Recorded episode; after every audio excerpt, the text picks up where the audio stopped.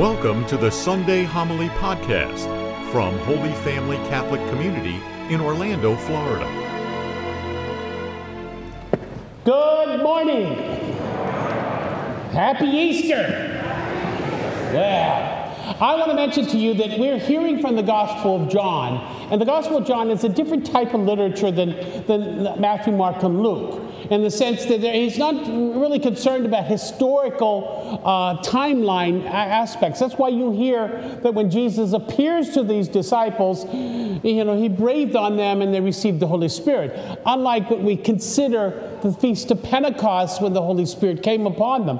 He's, he's putting these together so that we may understand. The whole purpose of the Gospel of John is to remind ourselves, to tell those people who do not see Jesus about his resurrection, that you may believe who Jesus is and what he has done for you, and that he has risen from the dead. And we saw it. That's the whole message that he's trying to give us. And he's trying to tell us that, that understanding, that great strength that occurs when we believe. Uh, this, is, this gospel is probably one of the most powerful gospels that we have in the sense that it, it speaks to all of us of what our faith is about what we are called to, to, to, grasp hold of and say, Yes, I believe that Jesus rose from the dead. I believe that He's died from, for my sins. I believe that my relationship and the love of God is a part of my life. That's the message. And we hear it from the very beginning. At the, at the beginning of this gospel, Jesus turns around and he says, You know, he appears, these are the disciples that are in a locked room, scared as anything after the death of Jesus. And then all of a sudden, the doors are locked, and all of a sudden he appears. Wouldn't you be scared? Wouldn't you be fearful? Oh my gosh, they think he's a ghost. And the first thing he says, he says, Peace be with you. My, most scholars say that the, that word peace and rejoice are very similar in, in, in, the, in their language. But since Jesus says it several times, it emphasizes that peace. Even though the, the disciples responded, they rejoiced to, to see him. The peace of the Lord be with you is to put yourselves at ease, to recognize that, what he, that he is there. And even though they sometimes do not recognize him because he looks different, but he, they see that he is there. And he's the first thing he constantly says, I give you that, that calmness. That, I give you that, that peace that you may realize what I've done. You may realize that what, that what, what this is all about. And then he, what does he so, so tell them? He blows on them, emphasizing that to receive the Holy Spirit so that you may understand a little bit more, so that you may understand what has happened. And of course, he says, he tells them, he says, forgiveness, what you forgive. That's, what, that's, yeah, that's the whole reason why he dies, isn't it? He dies to forgive us of our sins. And he says, what, you, what I have done, you must do as well. For those of you who believe, you must forgive. You must give that forgiveness to others.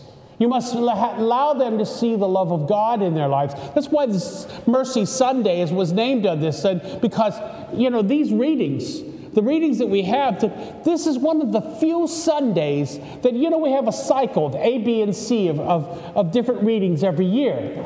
This is one of the few Sundays that where this gospel is for every year to remind ourselves how strong God's presence is to remind ourselves what, what God has in store for us.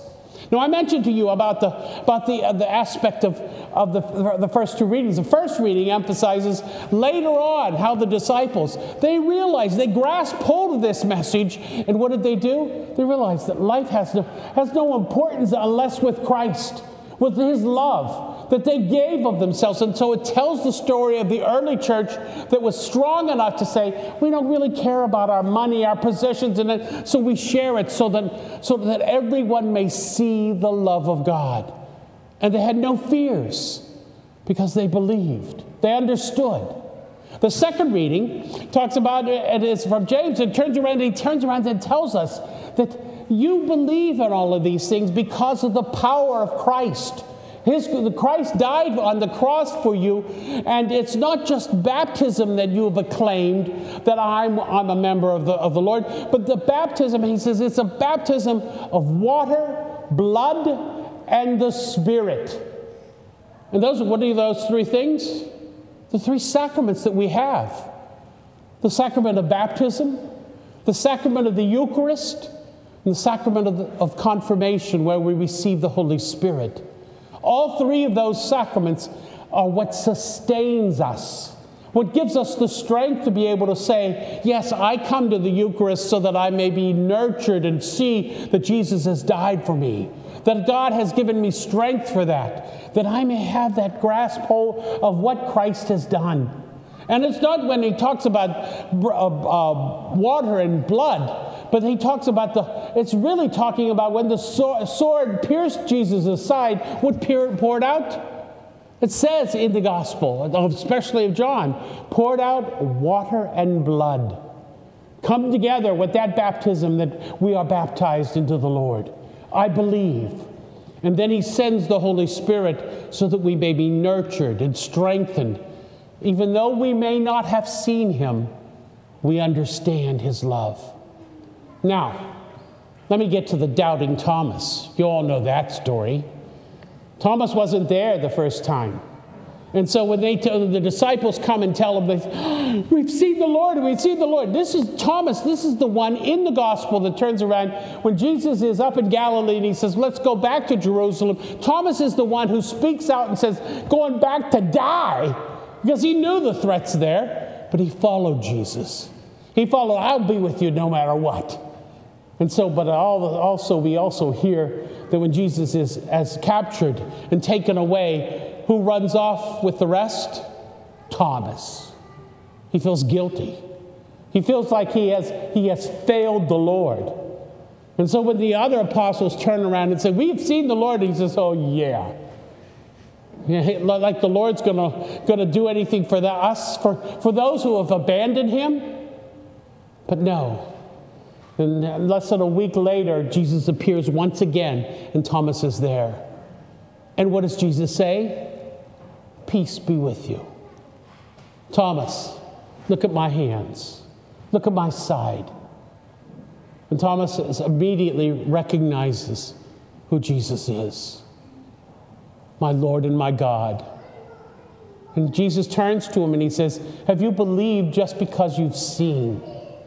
You need to believe because the forgiveness of God, the power of God's love, the power that God has in store for all of us who believe. To take that extra step to be able to say that we are far blessed, far more than any of the disciples who saw Jesus. They knew they experienced it. Oh, it would be a lot easier, wouldn't it? If Jesus appeared here today and said, Hey, folks, here I am. See what I've done for you? Peace be with you. We'd be all coming out here. Boy, this would have been a great day to get to have a have a financial help for the parish or whatever. Just joking. Uh, but the thing is, is that I mean, this is exactly what, what the early church realized. But the fact is, is that Jesus says, greater Greater is the faith of those who believe and do not see. Our faith has been is nurtured by the Holy Spirit, nurtured by the Eucharist, and proclaimed by our baptism. It is a reminder to us what our faith is. That, you know, and it's Thomas, Thomas doubted. Thomas doubted because of his fear. Thomas doubted because he was unable to recognize it. He says, Unless I see his hand and his side, I'll not believe. How many of us have said that in our lives? How many of us have turned around and say, you know, these, or the, this pandemic, Lord, if you take care of this, I'll, I'll believe, I'll do this, I'll do that. How many of us say to the Lord, I'll be a good person if you take care of mom? if she, that she doesn't die, or, or have, maybe help me win the lottery, or whatever. But no, that's exactly what Thomas does. And we're called to be above that. We're called to recognize no matter what, we put our trust in the Lord. We recognize His love for us. We hold on to it and recognize we are strengthened by His Spirit and the Eucharist. We recognize God's love in our lives and we live it. I could go on on this one, as you can tell, but I think that's enough. I think that's enough for us to be able to look at ourselves and say, Do I truly believe? You know, I always say something about the disciples. They, they had the advantage of seeing the Lord. They had that great advantage to the point that, you know, they would think, oh, they were so, so blessed. They were so blessed in the sense that they realized that death had no power over them. That's why every single one of the apostles suffered horrible deaths. They went to the lions recognizing, I believe, I know there's eternal life. I saw the Lord Jesus at his resurrection. Nothing can harm me. Do we say that? Can we say that? Do we have that strength and that faith to say that?